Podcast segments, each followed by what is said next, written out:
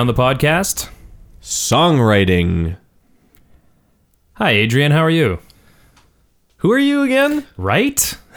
I, I know I know this is what's going to come up. I, know, I already know where this beginning is going. But that we're we're, we're You- 30 seconds in, and I already know that You you are going to give me heck about uh, taking time before we record this episode.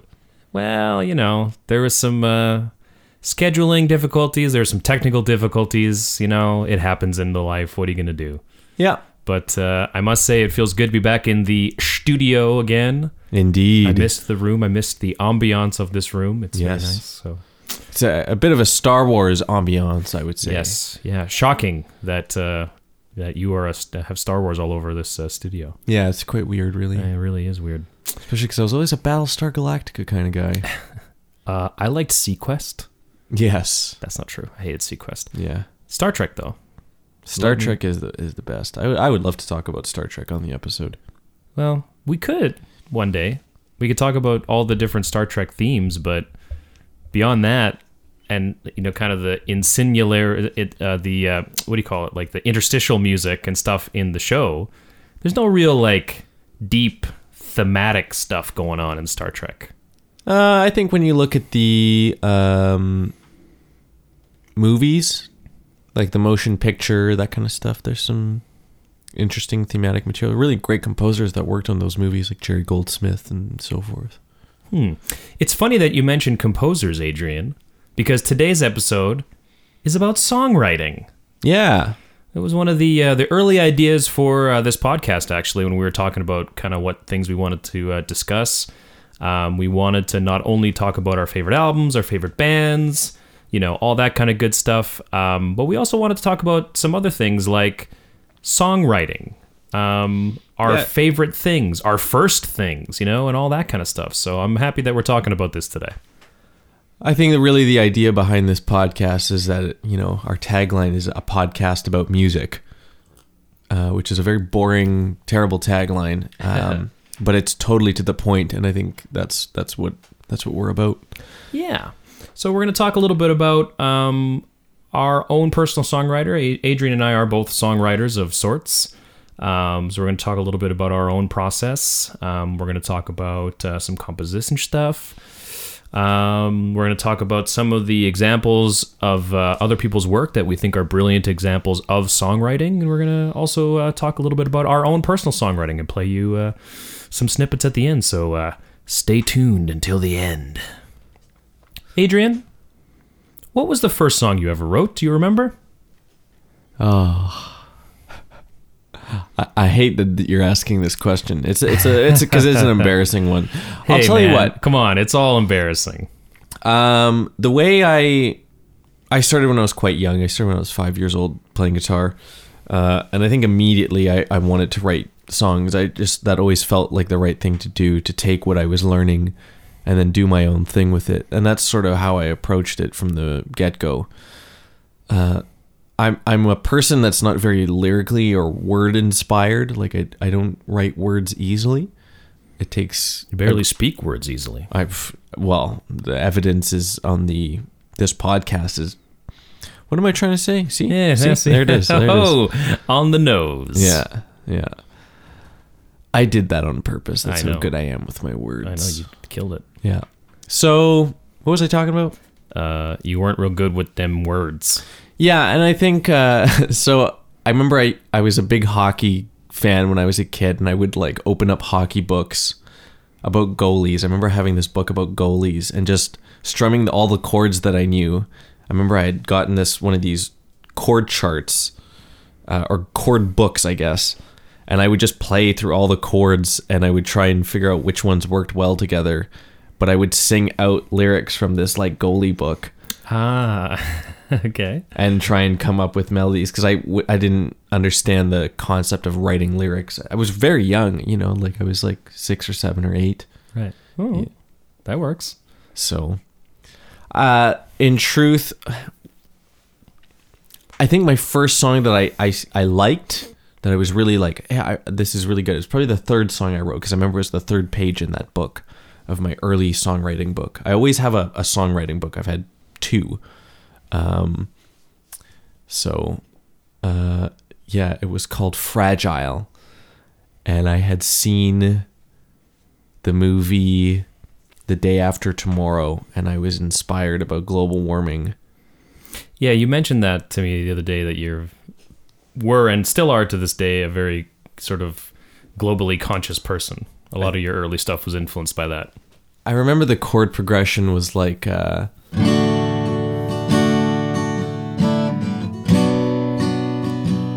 Whoa. yeah. Don't screw up our planet, folks. and then the chorus, I remember the first time I ever used a jazz chord. It was a, there was a it went like C like this and then C major 7 Whoa. And I was like 10. Right. Okay. I was, I was going to ask you how, how old were you at, this, at this time? About 10? I th- 9, 10, somewhere around there, I think, is when I really, when I started to write things down, like write lyrics and, and write chords and put all that together. And, and just having an idea going, okay, I want to, I'm going to turn this concept into a song. Hmm, interesting. I think that's an interesting revelation to have as a musician that that's a thing that you can do because we know people that they're just players. They, they play their instrument yeah. And, and, and don't really write music. it's funny that you say that actually. Cause and and can even have great improvisational qualities. Uh, uh, you know, there's a specific person I know. This person's listening uh, that I'm I'm talking about. does Uh, his name rhyme with Hitch? yes, Our friend Hitch. yes. Uh, that you know, and and he has said himself that he, he's not a songwriter per se, but I mean, gosh, the guy can play. You know, Man, I, it's, that is the exact person that I was going to bring up yeah. by name, but you know, I guess we'll we'll we'll let him have I like that it's an Easter egg. we'll let him have his anonymity. Um, yeah, that dude can play, and what is so frustratingly jealous saucity is that he can play so many instruments really, really well, and a couple of instruments exceptionally. But it's not like he doesn't play any instrument, you know, half-arsed. He just Yeah. every single thing he does, he just excels at. And I'm like, Yeah. I hate you. yeah. Um, and he's a smoking harmonica player. Man, that dude can blow that harp. Let me yeah. tell you. Yeah, he's not just some guy with harmonicas. He's he's real deal like Really in, good. he's super into it. I know, yeah, into it, Let's let's say his name. His name is Mitch Ostreicher. yeah, and he's Mitch. a wonderful, wonderful human being. He is a wonderful human being, but by his own admission, we're not putting words in his mouth. Um, he's not a he's not a creator. He's a more of an interpreter, I guess, of, Yeah. of other people's work. which is super cool. I think it's I think it's amazing. Hey just- man, Frank Sinatra didn't write his own songs. You know, Yeah, Elvis exactly. Yeah. songs. Well, I mean, I think a lot of of that style of music, you know, it's about. I think pop music is some of it is so much the front. Who's the front of it? Uh, But Right. there's a whole team behind them, and I mean, Frank Sinatra had great Sinatra. Sorry, had great people writing music for him. Totally. And worked with great people, you know, like Quincy Jones and and and so forth. Yeah, and I mean, just in the vein of songwriting itself, I think, and while we're kind of on the topic, writing for someone else, I think, or just writing a song that you have no intention of of of performing yourself is a is an art and a skill it's in and of itself. It's the opposite of our friend Mitch. yeah, like I'm I'm thinking of um, People that don't perform. Yeah, but people who write though, like, um, y- I mean, you can you can look at um, all the sort of, uh, you know, sort of famous songwriters over the years. Um, all the uh, the famous songwriters over the years. I'm thinking of um, Diane Warren. Um, very prolific songwriter. Uh, wrote "I Don't Want to Miss a Thing" for Aerosmith. Wrote "Because You Love Me" for Celine Dion. Um, you know, uh, wrote just uh, just an incredible songwriter, but never performed them. Jim Steinman, who wrote all the Meatloaf stuff, um, also wrote uh, "It's All Coming Back to Me Now," I believe, uh, for Celine Dion. That was a Jim Steinman song. Um, just just incredible, incredible works of art, but they themselves aren't the or like Mutt Lange, for example. Like more songs I listen to, I'm like, that's got to be Mutt Lange. I was listening to Bryan Adams. Uh, the only thing that looks good on me is you. That's a Mutt Lange song, which I Oh, did not definitely. know. And it- but just by the, the the the title of the song, I'm like, oh man, that's that's a Mutt Lange song. But again, amazing producer and amazing songwriter, but he was never in front, like you say. He was never that front person. He was always the person kind of behind as part of the team. Yeah. Very cool stuff. Cool. Um, we've uh, we've gotten off track. What the hell are we talking about? Oh yeah. Um, so we were talking sort of about early uh, early songwriting. Um, I can tell you personally, I didn't start playing guitar until I was in my teens. So you know, I was. So by that time, I was already a rock star. I don't think you were even a spit in your daddy's eye by that time. This is true. Uh, no, I'm not that much older than you. But I I, I can say that um, uh, my guitar teacher at the time, because I did take guitar lessons for a few years in high school. Um, one of the sort of year-end curriculum goals was that you got to write and record a song with him, which was cool. He had a little rudimentary studio in his basement. Very cool. Yeah, and um, I mean, when you're that age, you know, you're like mesmerized by the fact that you can record something and then you can take a CD home or a tape or whatever it was to your parents and be like, look what I did. Looking back, you know, it was, pr- it was pretty flippin', uh, you know, pr- pretty archaic stuff that he had in there, I remember. Um, but I mean, I didn't know any better. Um, I mean, your phone could probably do a better job today of what he had back in the day. But I remember the song was called Burn Down the House or Burn the House Down or something like that. um, Very prairies. yeah, we, yeah, it was very prairies. If I recall, it was it was just a, I think it was just a it was a song about like just rebellion. I think, um, and I remember I got to perform it at a recital. The same guitar teacher would do a recital at the end of the year, and I recruited uh, just some of my friends who they didn't really know how to play. I remember the one guy that played bass was like the youth pastor of the the next town over's church or whatever. I couldn't tell you his name, but I and I think he learned the song like the day of and was just like, "All right, we're going on stage, we're going to play it." And it was awful.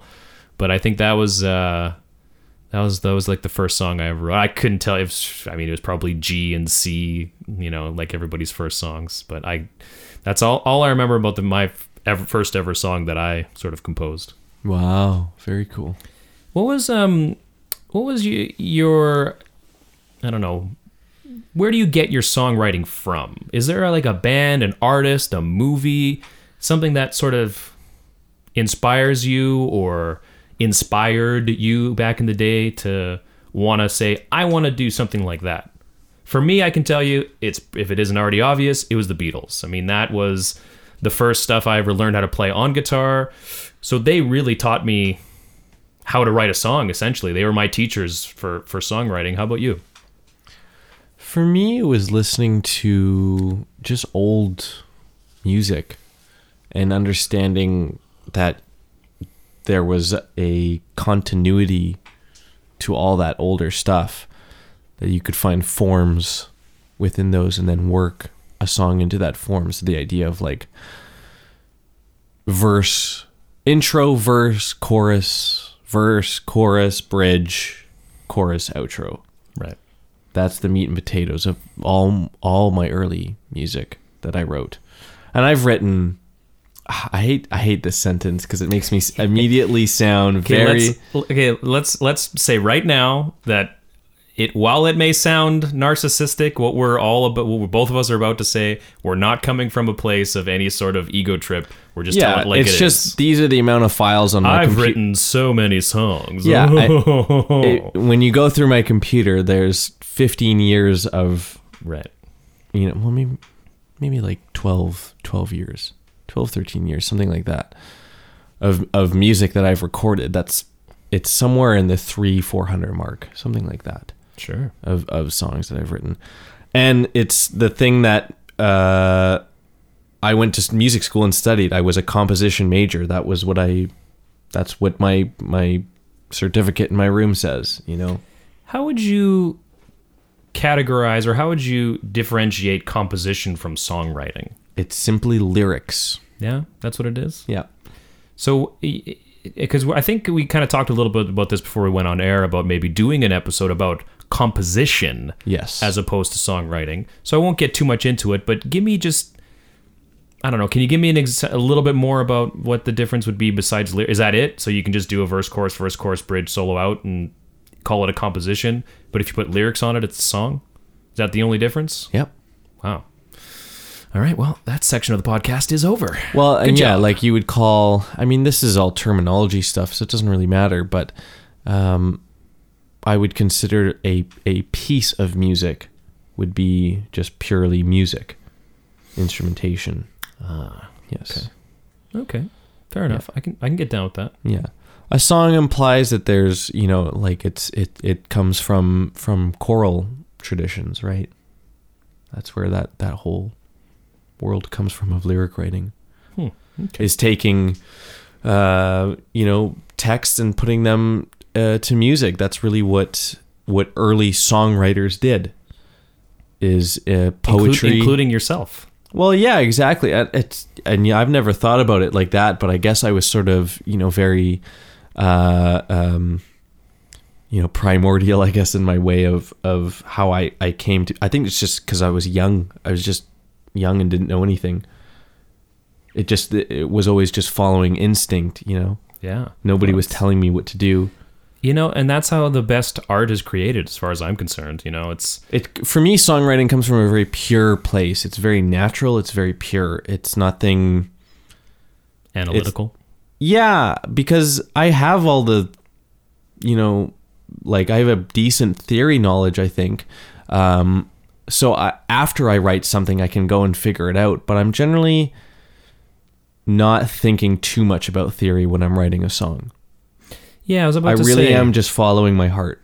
Yeah, I was going to ask you that. Like, does do you find that your your analytical uh, certificate side of you steps on your songwriting? No, it really helps me figure out things a little bit faster because generally I already have a sound in my head. Like I really trust my own inner ear. Um, I can very clearly hear music just by thinking about it, and I can think of the like I think of the guitar. I can clearly hear it in my head.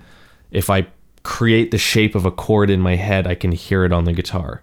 I can really go to that place if I need to. Let me let me interrupt you um, just for a quick second because I kind of want to segue into this next part of the of the show, um, which I'm really because I don't actually know the answer to this. I'm actually quite I'm I'm just as uh, interested as I hope all of you are.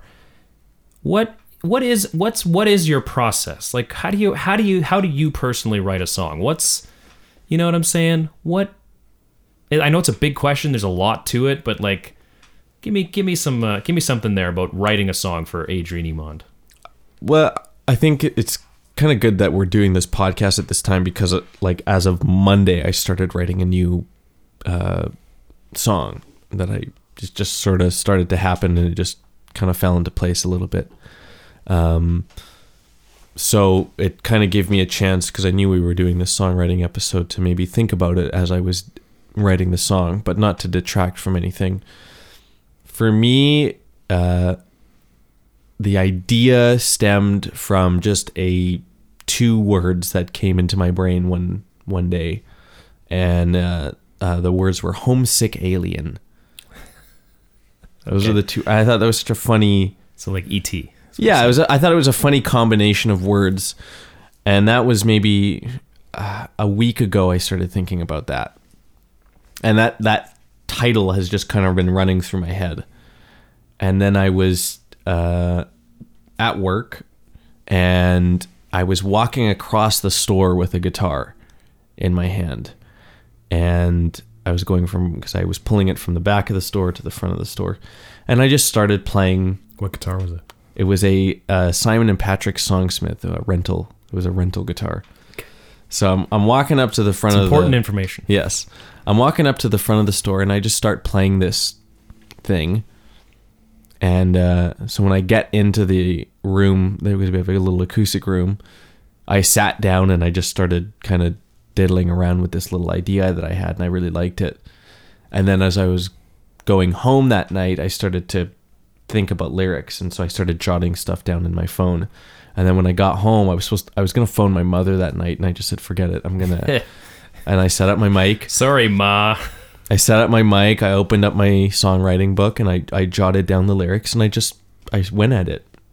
Interesting. Yeah. Do you find that's a fairly common way? I mean, I, I- I can I can assume that songwriting comes to you, comes to us, comes to everyone in many different ways, not just one. It's generally the intersection of two different things. It's a musical idea with a title. Hmm. I think about titles of things all the time. I'm always writing down title ideas in my phone. Yeah, And so it's a good way. most of them are really bad, but occasionally I will I have also just lots of riffs that I sort of hang on to. There's lots of things that are just in my brain and that's it. That's the only place they exist. Right. And only me plays them. So eventually a title will come and I'll go, "Oh, that would work so well with this riff." Or this chord progression or something. I uh, So for me, it's then about creating the, you know, in the case of this homesick alien song, it's a it's it's a very layered meaning with all of it. Um, you are the homesick alien. ah, no, I mean in some ways, yes, I guess. I don't know. Um, I haven't heard the song, so I have no idea. yeah, it's it's a funny little thing, you know. a It's, really sad. It's a really sad song. It's very depressing because I wanted to get into the mind. of- Really? I wanted to get in the mind of someone or something, um, you know, experiencing life on this planet, Hmm. and and intersecting it with maybe my own way of doing things, but that this person, how they ended up where they are, is by abandoning a part of their life. Ah, okay. Very interesting. I uh, I have to say, um, I, I'm going to talk about it more at the end. Sure. I'll, I'll play a little bit of it at the end. Oh, great. Yeah. Um, I, I really enjoyed your story about uh, uh, being at work and writing a song. We have the advantage of working in a guitar store. So we're surrounded by guitars all day and we're constantly, you know, without the manager knowing, uh, doodling on guitars and stuff like that. And I've written tons of stuff at work, like just you know, m- just messing around with guitars and you know doing this and doing that, or you pick up a guitar and it's in a weird tuning or something, and you just kind of like, you know, or if you're testing out a new guitar or a new pedal or something that comes into the store, and then all of a sudden you're like, wow, that's actually pretty good. And I, I not on the phone that I my old phone that I broke, I had flipping 20 recordings on there that Yeah. you just you know you stick it in front of the amp and just record it um, and a bunch of those actually ended up being uh, one of the things that i'm going to play later on in the show um, which is actually like a heavy metal composition thing and it is a composition because it doesn't have any lyrics Cool. yeah. Um, but uh, that's just one. I just you know, and people. This is kind of a sidebar, but people say, well, you know, why do you work at work in retail? That's gotta suck. You should get a real job, or man, you don't make any money. Why, you know, you should go get a job somewhere where you can make more money. It's like, yeah, that might be true. Um, but the fact that I get to be around guitars all day and I get to write songs at work. What do you do for a living, huh? Do you lay brick? Do you work on the rigs? I don't think you get to play video games while you're working on the rigs. I get to do what I like and get paid for it. So I'm pretty happy about that. Just Well, as a side good note. for you, Ian. Good for you. Hey, you do the same thing as I do. Good for you, Ian. Okay. That's wonderful. Okay, let's That's not. so that's so nice. Oh God, I hate you so much. Um, so I hate you so much that I'm just gonna just completely keep talking and not let you speak at all. Well, guess what? Look at that. I'm talking right oh, now. You? Oh, okay, great. Yeah. Oh, yeah. Your voice sounds so good. Yeah, Well, look at my mic. that's true. You do have a really nice mic, Yeah. a nicer mic than I. So maybe I should get one of those so I can sound as good as you. Ooh. But I wouldn't have your dulcet tones. I just love the word dulcet tones. Yeah. It's a good name for a band. Any snooch. Um, for me, I, I, it's we are really the same because uh, I also work a lot with the title. I'll hear a phrase or I'll hear somebody speak a, a, a, selection of words in a row, or I'll read something, or I'll mishear someone say something and be like, "What did you just say?" no, that's not what I thought you said. But what did you know? And it sounds like they said something else. I'm like, wow, that's way cooler than what you actually said.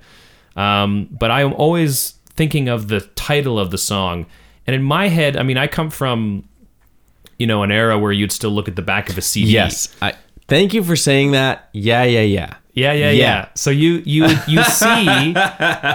okay, so I I guess I know where you're going then. You Oh, see the wonderful. song titles on the back of the disc, and I stared at those things because I had a uh, I had a really great CD collection oh, I bet. growing up.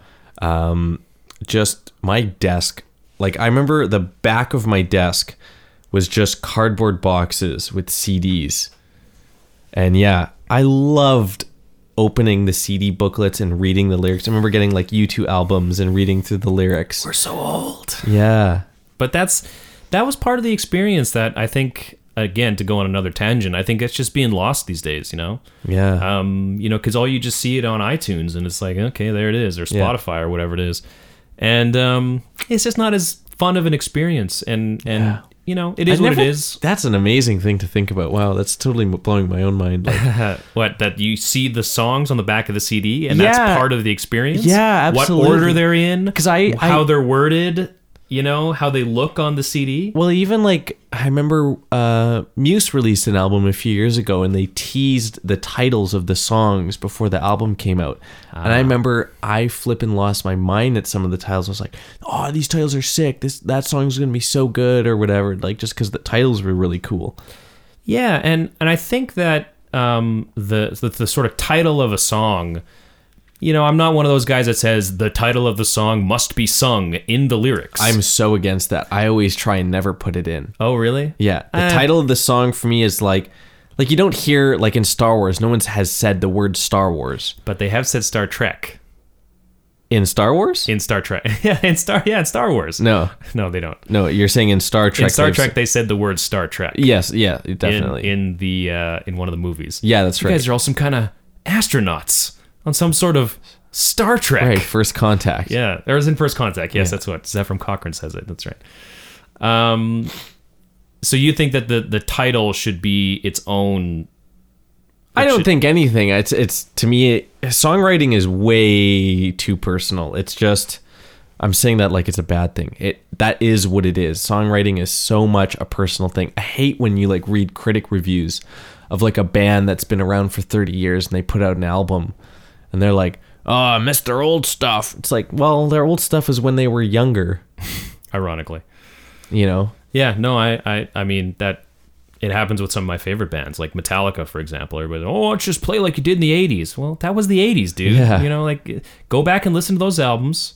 But here's what we're offering now. Yeah. and you can you know you can choose not to like it that's fine like like rush did in the 80s when they were doing like electro pop and reggae and stuff. You don't have to like that necessarily but you know you can't come down on them for want, wanting to write something a little bit different or if that's what they're feeling at the time they're artists they're going to express themselves. That's you know. Well, I think because like you know, half uh, so much of songwriting now is the art of recording as well, which is really all this gear is to capture time. It's to freeze it. Yeah. And be able to replay that moment. It's taking history and permanently holding on to it. So that's like an insane thing when you really think about it. yeah totally So, you know, when people say like, "Ah, recording studios, ah, they're so expensive and they're so, you know, you don't need all that. You can do that in your basement." It's like, yeah, but when you have like cool stuff to freeze time, it's way cooler. like a flux capacitor yeah, exactly. if you will. No, I, I agree. I think that, um, yeah, you could do, I mean, especially these days, you can, and a lot of people do, they make their albums at home without a recording studio. But there's still, in my mind, something to be said about going into a room and someone behind a piece of glass hits record and you play and they record it. You know what I'm saying? Yeah. There's a mojo, there's a vibe that you just can't get by yourself programming drums in your room. You know, you Yeah. can't. And I'm I'm part of that group because I don't have the means to go to a studio, but I make albums at home. But I understand that if you can, you're playing a song in a studio and you're looking at your guitar player in the eye and and you're nodding to him like, "Okay, the solo's coming up" or whatever, and then that guitar player mm, just like knows exactly what to play, when to play it, and there's that that energy and time, like you said, you're capturing that on tape, which you don't really get if you get to do it a million times in a row at home and just hit, you know, Control Z, Control Z, Control Z the whole time, Yeah, which I also do. Um, me too. do you? f- So you said um, that the sort of music, ri- of songwriting for you is sort of the intersection between uh, music and lyrics. That's you- purely like me with a guitar and then writing lyrics in my notebook. That's one way that I write songs. It's the most common way for me, like to express a certain part of my psyche, I guess. But like, because I, I also like to write using uh, or writing orchestral music, which is a totally different approach. And I know this podcast is songwriting, but you're gonna play an instrumental piece, so whatever. Let's open it up to composition as well, and, and really the idea of just writing music in general. I'm going to interrupt slightly. The song that I chose was not meant to be. it, it was meant to have lyrics, but through a very long and boring story, it ended up just being like, well, whatever. It's just going to be what it is. Okay. So it wasn't meant. It wasn't written as a as a as an instrumental piece. because my approach to um, purely instrumental works, uh, and this is really dealing with classical music or orchestral music, because I when I was studying classical guitar, um, I was writing classical music as well, or attempting to write my own version of modern classical music because I guess it was played on a classical guitar and I was using classical the classical theory that I had learned at the time. I was taking the same sort of concepts that when I was just kind of a, a kid that was taking, you know, guitar lessons at the local guitar store. You'd learn your chords and stuff and I would take that stuff and write songs to goalie books and things like that. But when I actually started to learn proper music theory, I decided I would up my game in terms of what writing meant to me and that it wasn't just about songwriting that you could just write music and i really got into instrumental music for a really long time and i think one of the my f- favorite pieces of music that i wrote was actually with a guitar my classical guitar teacher his name is nicholas uh, and we i had went to england uh, with my high school and we toured for two weeks uh, with the various music programs yeah, so did I. It was awesome. And it was amazing. We played all these like old cathedrals and just like weird places like that where you know at least out here in Canada we don't we don't go to venues like that for music. So it was really really cool. And it was set up so well. We always had audiences and it was like in like small towns and stuff. And it was just a really intimate cool experience uh, to do that but being in all these cathedrals and, and being in this old place had completely blown my mind. And uh, i started to hear sort of the sound in my head of something. Like an, an, an idea of a sound as i was so inspired by these incredible constructions. Like we went to this gothic cathedral in this one place and i was like this is insane. This creation is is when you think about it, it took 300 years to build this. And that fed into your sort of songwriting. yeah that that part of my brain that looks around at the world and interprets things and turns it into sound really was like in overdrive for that whole trip.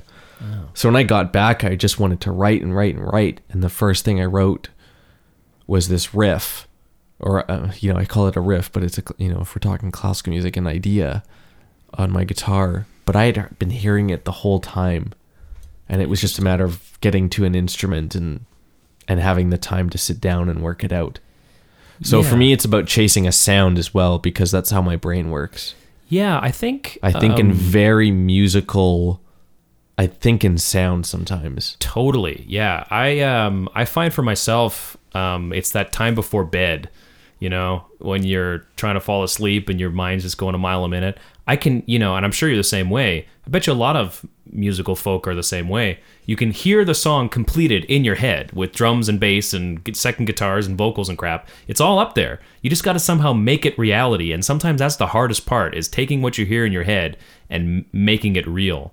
And I always, I've, you know, just that's why i went to music school I guess so. I- that's- because for me that's not as much of sorry to say this but it's not as much of a struggle for me to take what's in my head and and usually sometimes i challenge myself by just sitting and thinking really hard like especially when i'm going to work or just taking the bus anywhere really imagining it in my head and then seeing when i get to the instrument how close i am like if i Wow, and and that's it's cool. and it's good it's it's generally it's okay. it's fine, you know.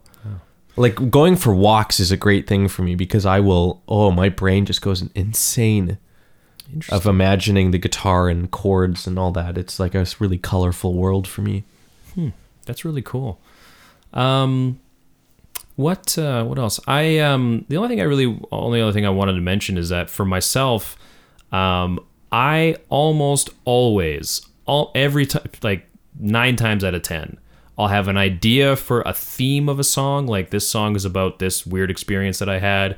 This song is about this social commentary that I want to talk about. But I almost never write the lyrics at that time, but I have the idea of what I want to write about and then I will go to my music on my computer, all the demos and riffs and stuff like that, and I almost always write the music first. I'm always I I kind of know where I want the song to go, and I think as long as it sounds good without lyrics, it'll sound better with them. But sometimes they don't sound good with lyrics, so I just leave them off. Like if it's like you know what, actually this sounds better without, I'll do that too.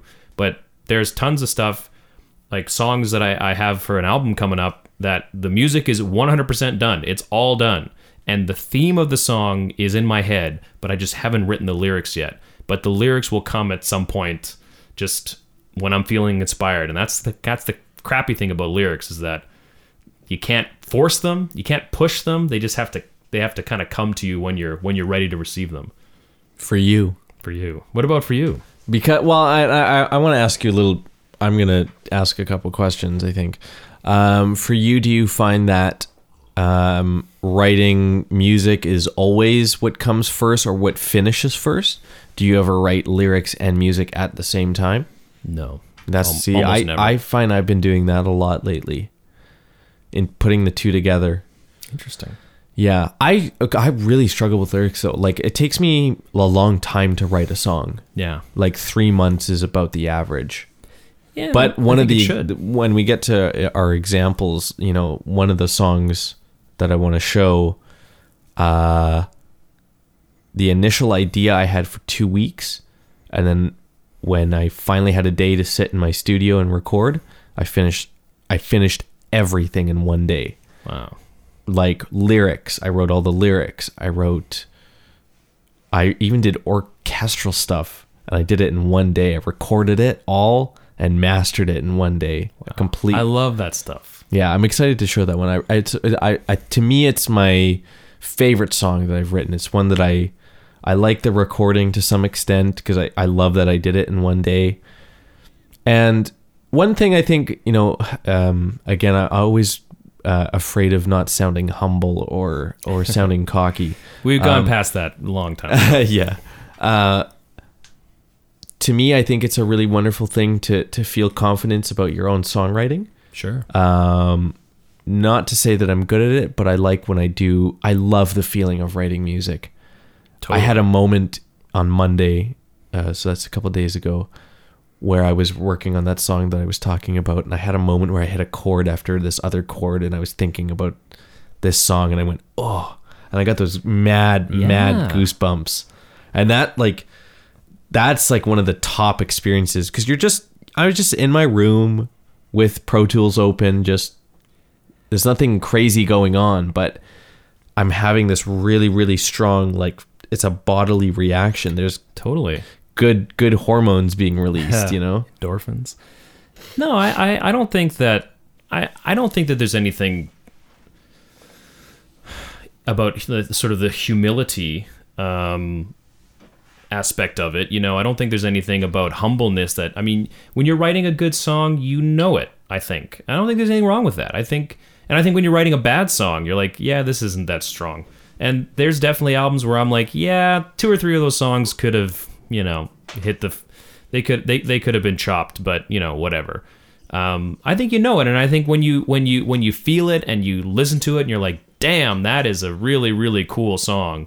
Uh, I don't think there's any. I don't. I, I don't know. I don't personally think that there's anything wrong with feeling a sense of personal pride or or whatever about this amazing composition that that you made. You know, I don't think so. Yeah, and for me songs like when I first started writing, I was writing about things around me. It was very obj- an objective objective look at the world.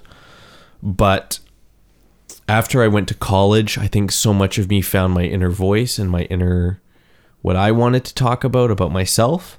I was always afraid to sort of write music about what how I was feeling, but I was always writing music about what I was thinking.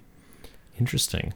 Um, so I always was writing, you know, especially through my teenage years, was always writing music about, you know, the typical stuff, the rebellion stuff. But I was always writing very government uh, music because I was so too, inspired yeah. by Pink Floyd and Muse, which was just, and I was reading books like 1984 and Brave New World, and getting really inspired just by that sort of text. Animal Farm, another great George Orwell book. Um, I was always fascinated by history too, and just like how did we get to where we are? Like I really got into existentialism at one point. I remember writing an album of of stuff, uh, and it was called "The Age of Enlightenment," and it was just about that period of time in the world, like you know the French Revolution, and how people realized they were they could contemplate their own existence and the crap that set off, you know, and and and really the French tradition of philosophy Right.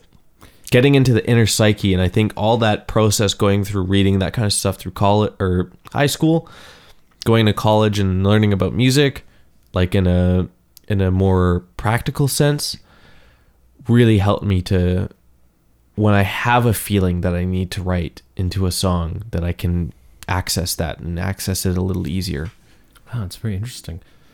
Um, the fact like, I think it's cool that you know you read the books firsthand and then wrote the songs about what you're you know sort of thinking about with those books, whereas I listened to the songs about guys that had written those books, like the Metallicas Yes. and the Iron Maidens and you know all these guys. Um, and that's that's- I think I think that's a pretty standard thing. You know, the whole rebellion, the youth and revolt kind of idea and then you eventually get to a point in your life where you do need to start expressing yourself and you do need to start getting some of these feelings out or at least i can tell you personally i mean i grew up as a heavy metal kid. You know i was always into beatles so i always had an acoustic guitar but from ages you know 16 to i don't know 20 well i'm still into metal but i don't play it too much anymore but whatever until about 25 that's really all i was playing. Um, so uh, you know, I got all that rebellion stuff, and now I'm more in a point in my life where, yeah, I need to. I, this is a therapy. This is a form of therapy. I got to get these ideas out. Uh, one last thing I wanted to sort of talk about really quickly. Um, I had mentioned this to you a couple weeks ago, I guess, um, but I didn't mention it on air yet. Um, I have a new album in the works. It's you know in various stages of recording, blah blah blah. Um, but after we did our Joni Mitchell episode, I found myself wanting to write more lyric wise, more like her because we were so we were so jazzed about her lyricism. we were just so jazzed about her in general. I think we sort of came at that podcast from a very interesting perspective that Yeah. we had to go and educate ourselves a little bit. Yeah, and, And uh, learning about her was so good for me. Yes, I agree. And it was so inspiring that I have tried to incorporate more of her style into my lyrics with being a little bit more descriptive. That's great. Being, being a little bit more um I always I was always really sad with my own lyrics cuz they were always so they were always so literal. You know, I went to the store and I got a bag of chips and then I went home. It was very much like that's what it is. Is that the lyrics? Oh no, it's the the- music. Went to the store. I got a bag of chips. And then I went home. Then I went home. Bag of chips. and folks, there it is. Oh, that was terrible. But yeah, that's a good song. We should, you know, we should put that out. We should, uh, we should put that on Spotify. Um, but anyway, the point that I was just trying, the point that I was trying to make was that because of her and because of how we looked at her music, it inspired me to do better, to be more, to, to really put more of myself into it. And I just, uh, I wanted to mention that that this podcast that you're listening to right now is not just for our for your personal listening enjoyment, although we appreciate it. I'm growing from doing this podcast. Yeah. Which I think is, you know, which is awesome. I'm I'm very happy about it- that. it's funny because we've done two episodes about John Williams music, and as I write my own music, and I I've spent so much time just trying to figure out what the heck John Williams is doing in his writing right. um, Good luck. That I I realize I'm finding the parts of my writing that are coming from John Williams, ah. and I fo- I found that to be a really enjoyable process. Like when you wrote it, you didn't know, but then going back, just Yeah. like, oh, that was John. I I know where like I know where the Pink Floyd and David Gilmour stuff comes from in my writing is anything with the pentatonic scale, but I, I know where the John Williams is in my writing. I, I will we'll talk about it in a little bit. sure. Can we talk about uh, songs? We each picked a song this week uh, that we both think is uh, a great example of songwriting. Absolutely. Yeah, I'm just gonna play this song that I picked, and then we'll talk about it. I'm not even gonna tell you what it is. We're just gonna listen to it.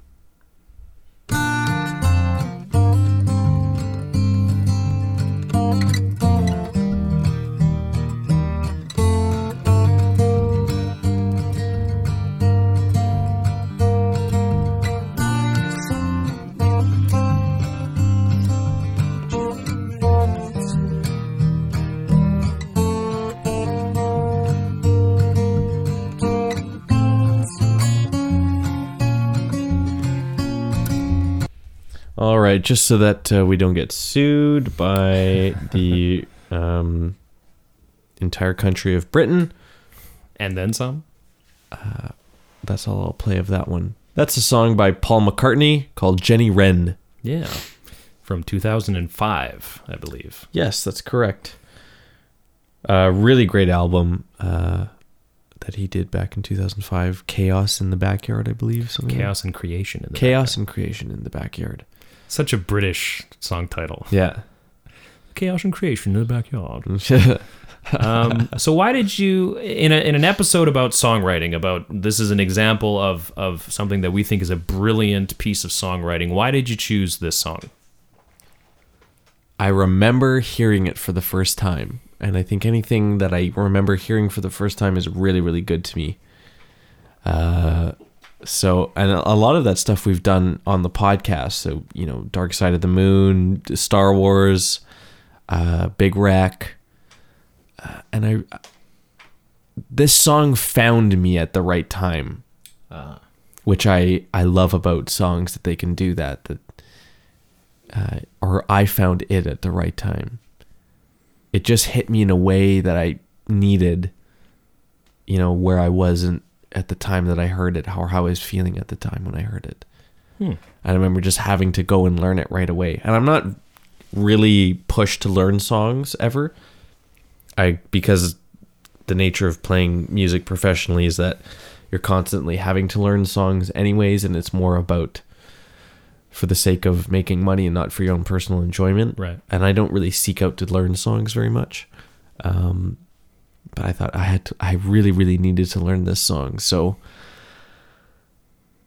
I I love that it was Paul McCartney, much older, and it seemed to me like a minor version of Blackbird, and Right. that it was very much a reflection of Blackbird. Uh, but it was about this person named Jenny Wren, and I love the idea of it, just a song about a person, a random person, yeah. like it's like an Eleanor Rigby or something like that. well it's you know lovely rita and uh, you know the beatles were all, uh, you know rocky raccoon and they they did a ton of if you really look at it they did a ton of songs about characters. There's Yeah. char- characters all over there all over their catalog. So for me, uh, you know, in this for the sake of continuity, uh, picking this song lines up well with the homesick alien song that I was talking about that I was writing, and that that's about someone that's it, it's it's not about a real person per se, but it's about someone, right Uh, and I, I love the idea of that. So lyrically, the song really is extraordinary. Um, but just the recording of it too, and the mood and the vibe, everything about it feels right.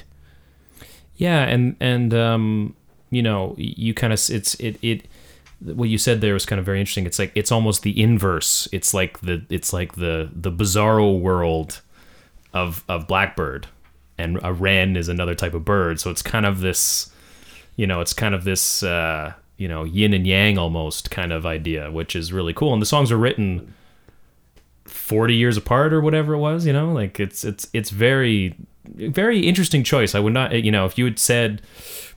You know, I would never have picked that in a, for you. Like, I would never have thought you would have picked that in a million years. But that's a very interesting, interesting choice. I guess I would say. Oh, thank you. Oh, you're very welcome. Um, and just the tonality of the guitars and that weird um, solo, the instrument. So he found an instrument from Argentina Yeah. and found a person that would play it. And it is incredibly, uh, it sits right in the song perfectly. Like it's, It's not, what the song needed. it's what the song needed. Just like when they played a sitar on um, Norwegian Wood, it just fit. It was just, you know, George Can Harrison. we can we talk a little bit about that for a second? Uh, I, I love this concept of what a song needs because I think about this especially when in the recording process. Uh, for me, I'll record as much as I can and then kind of pull away things and edit things uh, to some extent. And great producing is like great video or movie editing that you have to pull out things sometimes that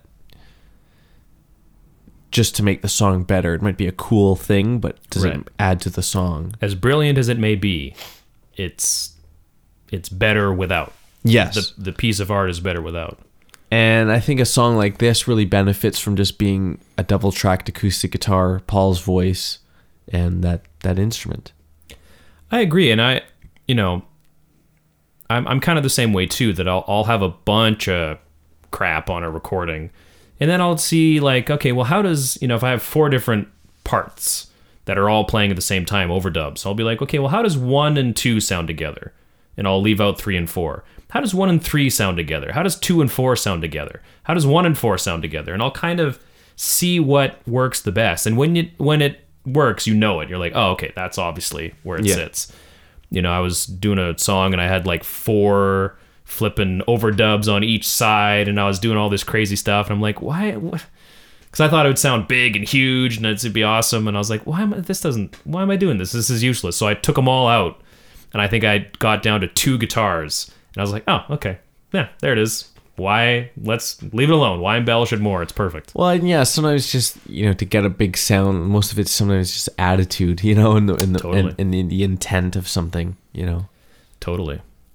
Um, would you like to know what song I picked? I would. I, I also because I have it up here. Oh yeah, that makes sense. Um, before you press play, I uh, and you know this, you can back me up on this. I've been very consistent with this pick. That I think this is one of the most brilliant, um, well composed, thought provoking, feeling provoking, goosebump inducing, tear to your eye kind of songs that I've ever heard. And I listened to it, and I ain't kidding, I am not exaggerating. I listened to it this afternoon again to sort of prepare for this. And I did get a little misty listening to it. Just the vocal performance, the lyrics, especially, um, the melody, everything about this song, uh, I feel is one of the best songs of all time. And this is it.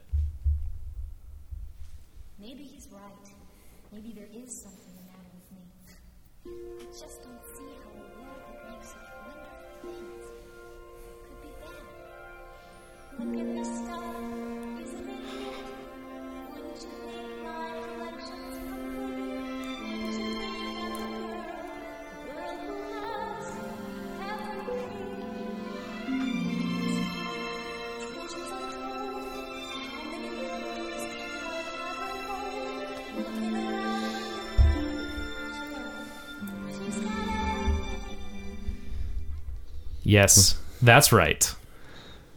The Little Mermaid, part of your world, was my choice. What do you So- think? What do you think of that? Um, I I love the song. It's really really beautiful. I, I listened to it a couple times just in anticipation for this because I know you had mentioned it.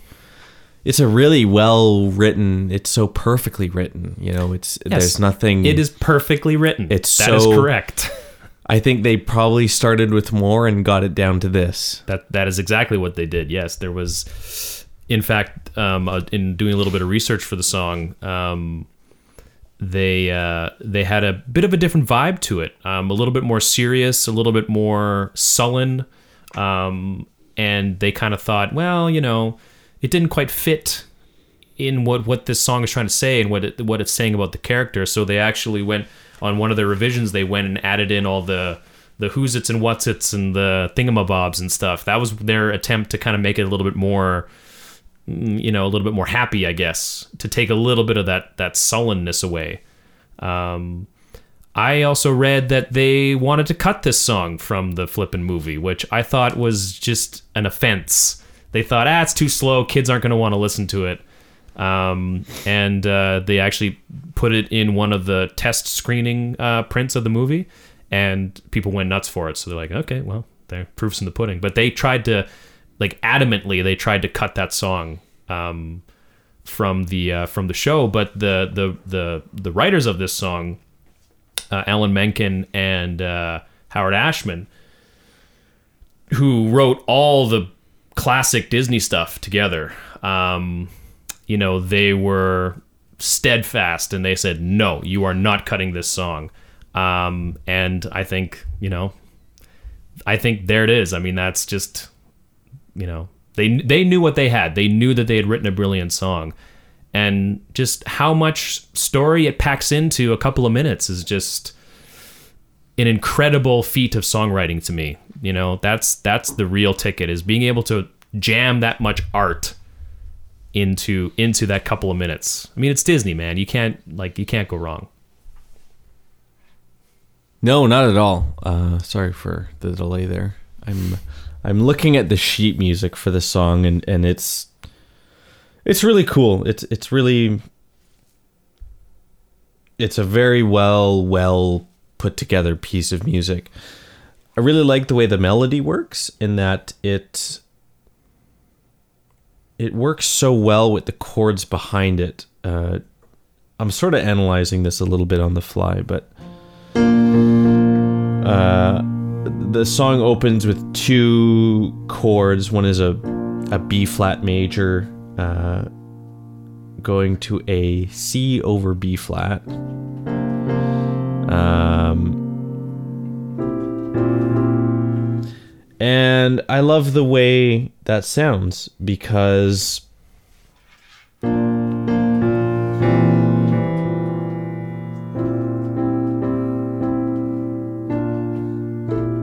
that's just a feeling that that has Totally.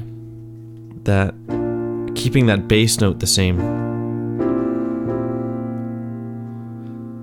so that things are moving up but there's something maybe hanging down Well, yeah, because they're at the bottom of the ocean. Exactly. It's like this sort of this feeling that that Ariel has. It's like an anchor that's holding her down. She wants to. I mean, the song is about longing to be, uh, I guess, accepted. I mean, th- I was reading a bit of uh, sort of interpretations of the song and stuff like that, and a lot of people have likened it to feminism. A lot of people have likened it to LGBT uh, rights and and stuff like that. And I think it all fits. That's the brilliant thing about art is that you put your interpretation into it. Um, but at the end of the day, it's a song about someone who wants to fit in. They want to be part of your world, and they don't understand what is so bad about this world. Given what the only thing she knows about it is are these items that she's found in the ocean.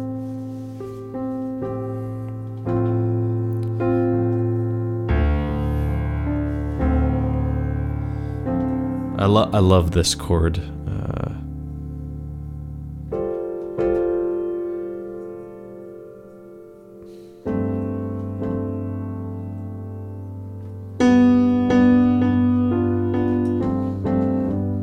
that's so great Is that uh, do you have the lyrics there, or is it just just the music?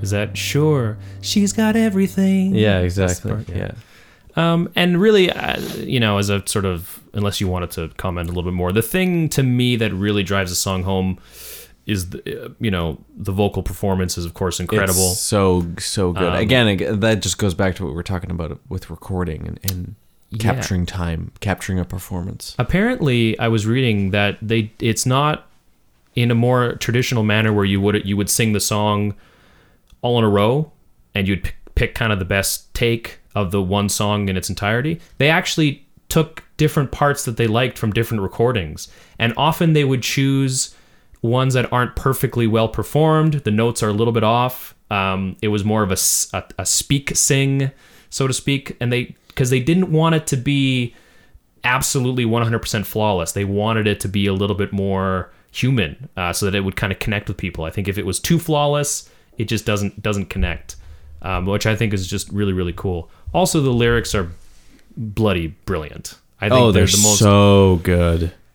and that's that Disney that's that Broadway tradition. This is the I want song as they call it. This is the song that tell the characters telling the audience what they want to accomplish in the piece of art that you're about to watch. This is the I want this is my goal for the movie or whatever. What I love is this song functions so well outside of the visual. Yes, totally. I think good film music and good musicals really benefit from that, Totally. where that the source of it is just very good. yeah, Because the visuals are obviously amazing in, in Little Mermaid. Yes. and watching this again, the Vevo video, um, I forgot how brilliant the animation is. Yeah, it's that was all hand drawn back in the day, man. Ugh, it's so good. But that's another podcast for another time. Indeed. Maybe we'll do a Disney movie podcast. I would love to do that one day. Yeah, that would be fun. Yeah. Um, let's close the show with some of our own compositions. Sure. Does that sound good? Sure. What would you like to play for us first, there, Adrian? Well, let's flip it around here and let's talk about Let's flip the script. let's talk about that thing you sent me. Um, just super, super briefly, um, these songs have uh, been in my brain and then my computer's hard drive for years. It was supposed to be a uh, a project that I was starting with a friend of mine, um, and it was supposed to be sort of a visual comic book style movie cartoon art music extravaganza kind of thing. Um, so the songs I would write, and then he would do the artwork, and it would be kind of like an animated comic book type of deal. And when you know you went to a gig, there'd be a projector, and we would it would show you the story of this you know of this comic book, and then the music would go along with it, kind of thing. And I had these grandiose plans of it being, you know, this big thing and the lyrics, and it would be like, you know, it'd be essentially like Broadway. It would be like Disney, but heavy metal, essentially. But of course, like a lot of wonderful, you know, the, the best laid plans and all that, it never came to be. Uh, but these, I honestly, it's some of my favorite stuff I've ever written. I think it's really cool. And I was trying very deliberately to make it a little bit different than what I normally write. I wrote in drop D, which I don't normally write in, um, but I specifically said I want to write a song in drop D. Um, so I wrote a whole album in it, and uh, this just little snippet. And because this is our own music, we can play as much of it as we want. Uh, Adrian, if you'd be so kind, uh, started about two minutes is where I wanna. I think one of my, I guess, proudest moments or whatever. I thought that was kind of the coolest, uh, coolest thing.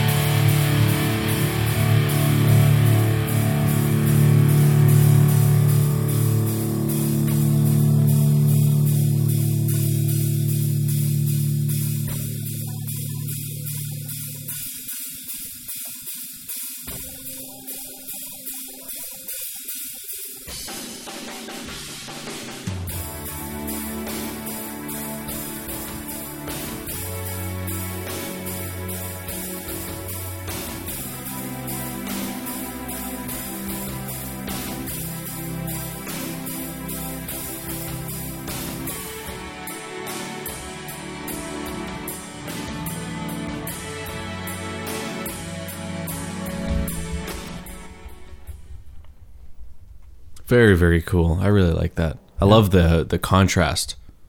between those two sections. Yeah. It, it does give the feeling of a story being told. Yes, and that was sort of the point. Uh, Most of the songs ha- are, are definitely more uh, sort of rather than the sort of traditional verse chorus verse chorus type of stuff. Um, it's definitely more of that movement kind of feel.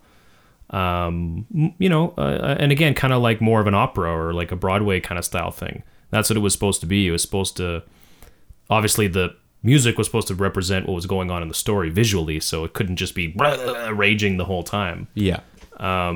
So that was just something that I thought I, I just, you know, I, I thought that was really cool um, to kind of go from this sort of 4 4 thrasher to a 6 8 sort of swing and then to this odd time signature kind of deal uh, with the clean part in the middle and all the spacey kind of crap going on. I don't know. I just I always thought that was kind of cool. It's just a shame it never never got to go anywhere else. What was the story about? It was about an alien. Um, no, it wasn't. Um, it was. Uh, That's my song. That's your song. It um well, it's funny. Um I came up with this idea for a story and then I found like a lot of stories, oh wait, it's already been done 17 times and it was done in like 1932 and you didn't know about it. But it was basically a sort of a science fiction story about a woman who wakes up with amnesia um, on a pile of dead bodies and finds out and, and she finds out that she has sort of superpowers and she's trying to find out who she is where she got the powers from um, all that kind of stuff it was gonna be sort of a buffy the vampire slayer-esque um, sort of a kind of essentially it was a feminist kind of piece actually. Um, but it was also going to touch on things like um, it was going to be like a a, a totalitarian or uh, you know corporation that runs the world and you know then you would find out it's not actually earth it's another planet and you know all this kind of stuff. So it was a, it was a big sort of science fictiony action hero. Oh and there were zombies too because obviously there were zombies Gotta love them zombies. yeah it was a big thing man and it, there was and it got fairly far in the story but then you know like a lot of things time and money just ran out and that was the end of that Well, but it was cool what about your song uh, so this is a song that I wrote uh, again. Because I'm going to talk about the example I've been talking about all through the podcast. I'm going to play a little bit later, but this one is also one that I wrote in a guitar store. At least the initial riff, and then uh, I sat down on a day that I had off, and I just banged the tune out. Just recorded the whole thing, came up with a chorus, wrote the lyrics, did the orchestral stuff, recorded the drums, or real drums on this, uh, and I played everything on this uh, particular recording. real drums Real drums where uh, in my s- basement in Calgary. oh really Yeah. that's cool So it's a it's a home recording, but uh, the song is called "Alive," and I'll just play uh, just a little bit, just so you get at least the three sections of it.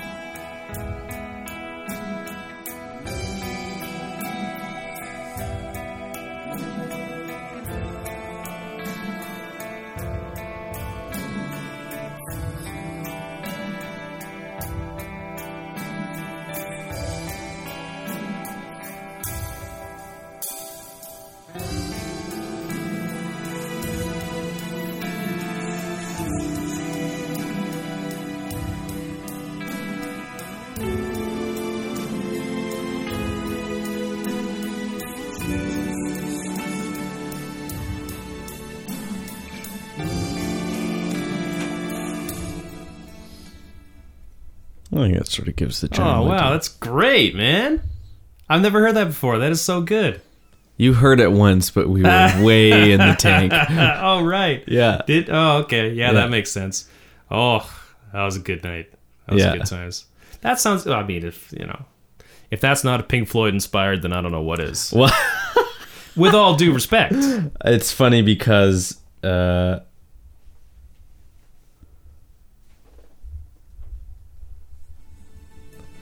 right here, a very, very, very Pink Floyd inspired guitar solo.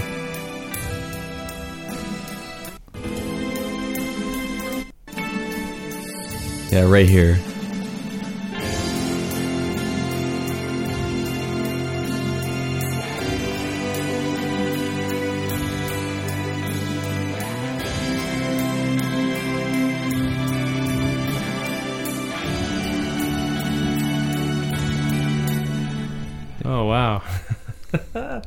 Hey man, I, I was I was more referring to the the very breathy way of singing. Oh, yeah. doing all this kind of stuff. It's very that Yeah, yeah, yeah. very English kind of British kind of kind of style. I, I, you know, I find sometimes when I sing, I accidentally add a British inflection. It's just, and I, uh, I can't help it. you You, think know? that I don't copy James Hetfield every time I sing? You're crazy.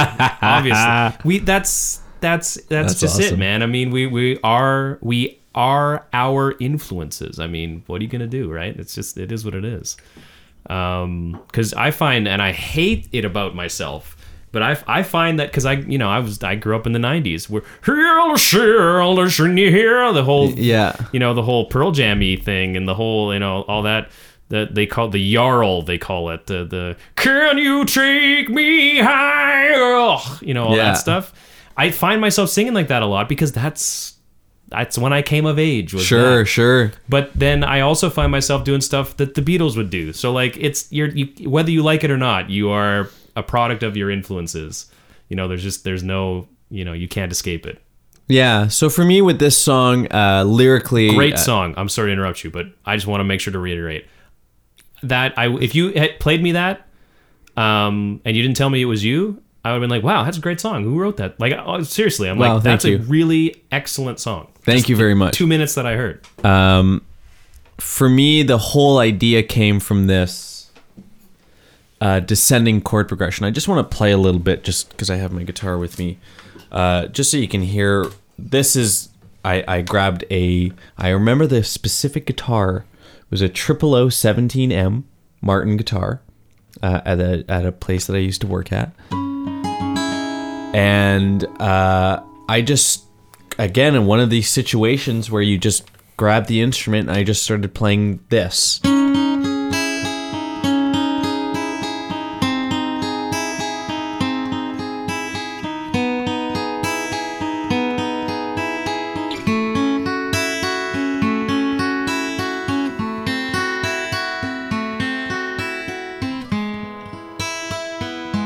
That just fell out of this guitar.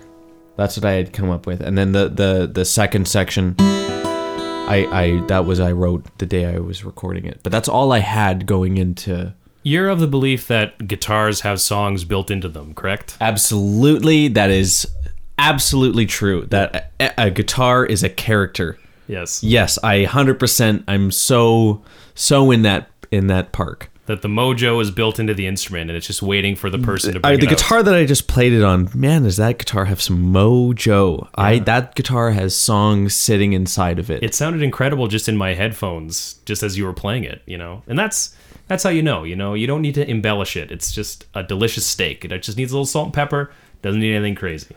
so I I, I want to talk about one more thing in this Yeah, of course. Um, I was Dude, talking this is our podcast. We'll talk all night, bro. I was talking about uh, a little bit about existentialism, French existentialism. Um, so when I got to the chorus, I, I you know, I was, didn't know what to do, and uh, this chord sort of again fell out of out of my guitar. And I thought that chord is very French sounding, and it's it is Oh, because absolutely. it's it's a D minor six. Which is like a gypsy jazz chord, but it's just this really odd voicing. Well, you can you can hear like an accordion Yeah, totally, absolutely. pick it up right after that. It's, Yeah. it sounds very Parisian. And I should say I am half French, so I think it's it's sort of in me somewhere. Uh, some of that stuff. Yeah, but you're dirty Canadian French. That Yes. doesn't count. Uh, and there's some jazz chords and there's some tension in the chorus. I love this section.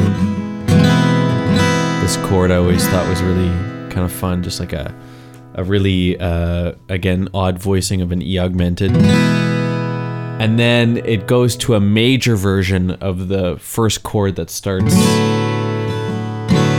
the That sounds very Floyd to me. and then it just goes minor. And then that's how the chorus repeats. It's very cool. For me, the song was about finding connective tissue and um, in writing it, that you know, the title being alive, this idea of being alive, and you know what that means, and that's what existentialism comes from. Especially, you know, post World War II, people were really debating about what humanity was because we just had two world wars where so many millions and millions of people were killed Right. that's a stark thing to have to realize that every moment in history led up to that happening. So where did we go wrong? And people were questioning that and, and very intensely. And I remember hearing that and that's something that sat with me for a long time. And so that song, again, that chord progression of is sort of like history Oh, okay. and it's this thread that goes through history. That's really what that opening because there's a very every note ha- there at every chord in that beginning thing there's a note in common between oh. everything. Okay. And then when it switches to the second half of that, there's a clear separation. So it's it's not intentionally done, but it, after the fact, you can look at it and go, "Oh yeah, okay, Totally. that's where it comes from." And that's where the music theory stuff really comes in handy sometimes. Oh, yeah. No doubt. That's it's really cool, man. I want to hear the rest of that song. Yeah, When we go off air, indeed. we'll listen to the rest of it. Hopefully we'll be sober this time. So you have a guitar in your hand too, I do. I have and I know you've been playing a little bit, and I I, I know sort of a little bit about when you wrote this song. Yes. I- because I, I may have been there. yeah, you may have been there. and it's a really I'm very I, I love this chord progression that you. Came I do too. Um, and uh, not to uh, you know, uh, not to not to inflate your ego larger than it already is because it is filling this room.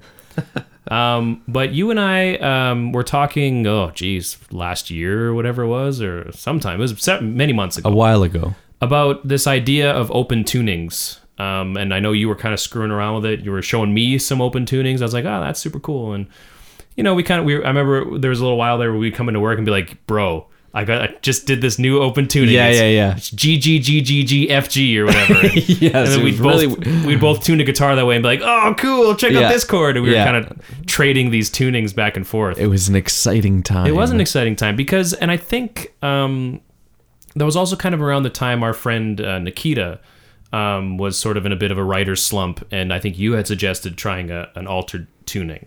I think that was kind of floating around at that time as well. I think within our group of friends, all, uh, open tunings has been a thing. Right, which is so so funny. Like it's what a musician's thing to go Yeah. around. Some people do drugs, some people pass around, you know, whatever. We pass around tunings. Yes, Um, because I remember finding a website that had like four thousand combinations of open tunings and sending it to everybody, going, "Guys, I found the holy grail." yeah, so funny. Um, so anyway, so again, I was sort of screwing around with these tunings, and um, you know, there's any number of variations, but this is basically an open C tuning. Um, and uh, I don't know enough about theory to sort of say, well, if I put my finger here, I'm going to get this chord, and if I put, you know, this kind of stuff. So for me, it's just all about just coming from the gut. Um, and I kind of just put my fingers in shapes and see kind of what happens. And uh, And just to clarify, as the music theory folk here, I do the same thing. I don't know what it is till after I've done it. so basically, I just sort of put my fingers in kind of a power chord type position, but with these open strings ringing out. Um, and then I kind of just move that shape around, and this is what it ended up being.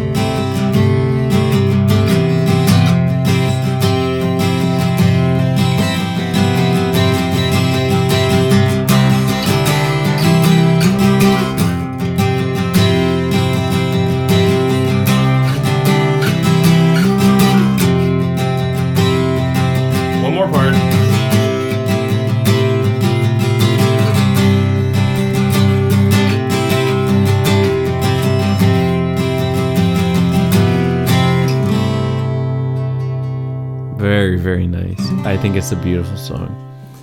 Yeah, and that's just moving that thing around and, and finding out where it goes after that. It's amazing how you know just you know changing the tuning of the strings on on your instrument, uh, what it can lead to in terms of creativity. That it helps you find things within. Totally. By looking out, you you look inside. Yeah, and it, it allows you to make shapes and chords and stuff that you could very easily make in a with a conventionally tuned instrument, but it just gives it a different timbre. It gives it a different sort of voicing, or just a different like this chord you said you really liked. Yeah, minor, some minor nine of some kind. Yeah, which you could do, and I think you showed me the shape. Like, oh, you'd have to do it this way to make it That's sound right, like that. yeah. But in this tuning, it's. And um, in terms of the lyrics of this song, um, I s- oh so cleverly, um, because I moved here from the prairies, um, and this climate and this sort of ecosystem is very different to me, um, and uh, so I, for whatever reason, when I think of these chords, I think of like mountains and and and sort of because it's, it's it's so ringy and big, it sounds almost like you're singing from kind of a mountaintop or something. And uh, I kind of likened it to myself of uh, you know moving out to this weird place and and you know seeing all these new surroundings. So I called the song "Open Sea." Open sea, because there's a sea just over there. It's a sea, and the song's in C. You see, it's a homonym. Well, you know that's uh, that's a very good Ian. Um, uh, and that's, That's it for the letter. a that's homonym. that's uh, the letter C. And uh, next uh, week we'll be doing uh, the letter D. Uh, this is it from uh, Kermit the Frog. Uh, back to you. Wow, Kermit, thanks for coming on the show. Oh, no problem. Anytime. I, I have other friends too. Well, go away. I want Adrian back. Hi. Hey, man, Kermit the Frog was just here. You missed him. Yeah, cool guy. I've heard. Uh, Yeah, eh, he's all right, I suppose. You know, I do a Kermit impression. do you? Yeah, Oh, I'd like to hear it sometime. yeah, maybe one day One day. when Kermit isn't around. I think we have one more uh, song to uh, talk about and, uh, before we close the show. Do we not, Adrian? do we? Is, oh I yeah, think me. you were playing one. Oh yeah, me. Who? Is there somebody is- else on the podcast that uh, you're not telling me about? This is a one that I wanted to talk about uh, that I mentioned at uh, at the beginning of the podcast. Uh, it's funny because I think these two songs, I, f- I always feel like all my songs sound the same. Um, so I don't have a recording of this song, so I'm just gonna play uh, just a little bit of what the the chord progression is, and uh, yeah, here we go.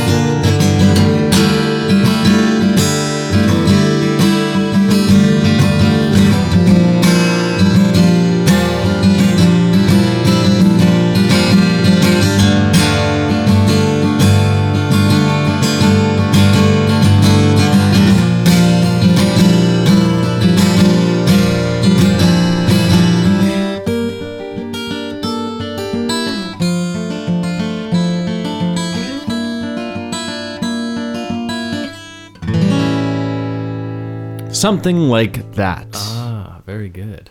I like it. That's cool. It's it's it, it's it's it almost is kind of orchestral in a way. this is where the whole John Williams thing Ah, so starts to happen. So there's one chord in there uh, that I, to me, sort of comes from a John Williams sort of school.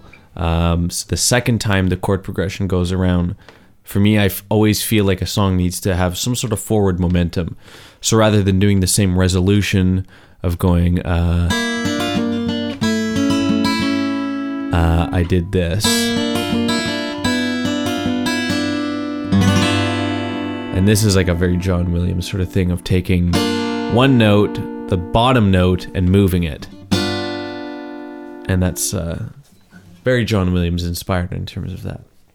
cool. Well, see, there you go. See, it all it all wraps around in and of itself, man. yeah, It's and I mean, it sounds soup. nothing like anything that you would think of John Williams, but it, it that's where it comes from. you know? Right. And I can go through that process after the fact. I'm never, again, I'm never thinking of this stuff when I'm doing it. It is always after the fact when I kind of go through the, the Indiana Jones sort of um, uh, adventure of figuring out what did I just do. Wow, good reference. Thank you. Yeah. Um, anything else that you'd like to uh, to close on with the show? How'd you like it? It was this was fun to do. I'm I did a songwriting class when I was in college and it was it was interesting. It was a cool way of of um, experiencing what it's like to write under pressure. Right. Uh, not the song Under Pressure. Uh, I didn't write that song. Vanilla Ice did. Yeah. uh, no, he didn't. No, he didn't. um, but what it's like to write under stress and in my composition class it was even worse because it was every single week we had to had to come in with something and it was always with very specific limitations which ends up being a really good thing i love limiting myself going okay i'm only going to use this is my these are the ingredients Right. or this is the colors i'm going to use and i can only use these colors and i like to limit myself in that way Very interesting. so I find a sort of especially when I have half of an idea, I need to figure out what is what is it in that idea that works so that that is the underlying continuity for the rest of the song. Hmm. And work from that. That is to keep the sound very similar. And so for me sometimes it's just working in a theoretical sense and going, well, what mode is this in? or what scale does this sort of conform to? Or does it not conform to that? And how am i connecting these things together? I generally i i slip it of keys very easily. Hmm.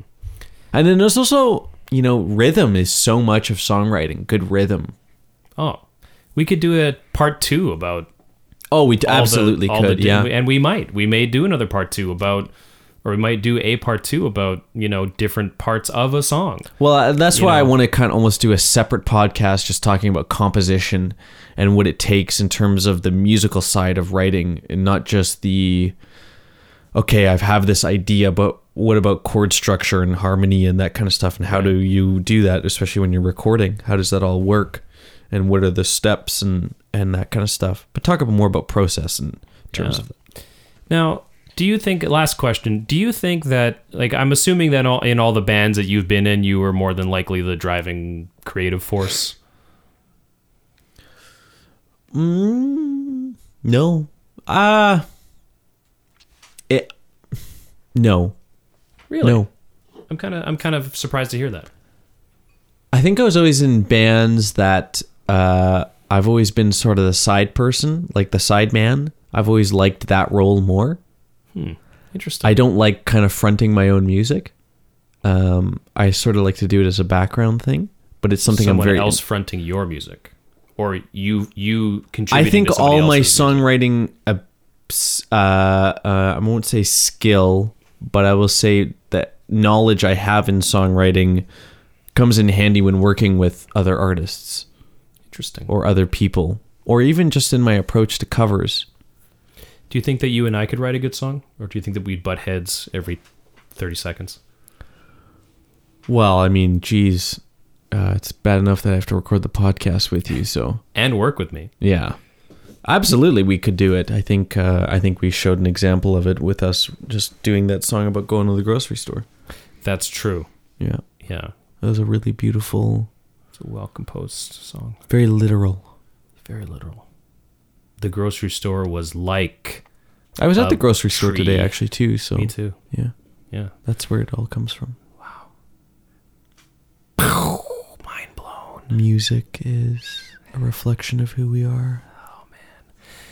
On that note, you let's- can tell we're at the end of the Yeah, podcast. it's- If you've made it this far, that's what you get. Power Not quality, but you get something. You get you get our breathy voices talking in your earbuds. Good times. Well, I've been Ian James. Who have you been? I've been Kermit the Frog and Adrian Emond. That was you? Yeah, and that that was me. Why don't you sign off the podcast, Kermit? Well, uh, I just uh, uh, again thanks to the letter C, uh, brought to you by Ian James' song "Open Sea," and uh, and I just hope that you folks have a, a wonderful evening. And uh, thank you. Good night.